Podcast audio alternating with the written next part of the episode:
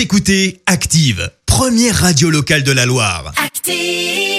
Qui fait du bien Et ce matin, on parle d'un geste fort d'un patron envers son apprenti. Il s'appelle Stéphane, il est boulanger du côté de Besançon et il a décidé de lancer une grève de la faim. Pourquoi? Eh bien parce que son apprenti, des 18 ans, originaire de Guinée, risquait l'expulsion et pour cause. Arrivé en France et pris en charge en tant que mineur isolé, il n'a pas obtenu de titre de séjour à sa majorité en cause des problèmes avec des documents qui ne sont pas considérés comme authentiques. Une grève de la faim de son patron donc qui a tout de même conduit le boulanger aux urgences suite à un malaise la semaine dernière.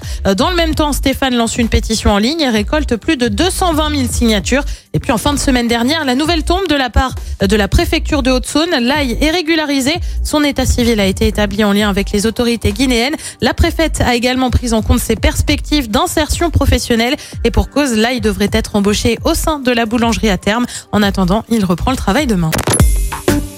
Écoutez Active en HD sur votre smartphone, dans la Loire, la Haute-Loire et partout en France, sur activeradio.com.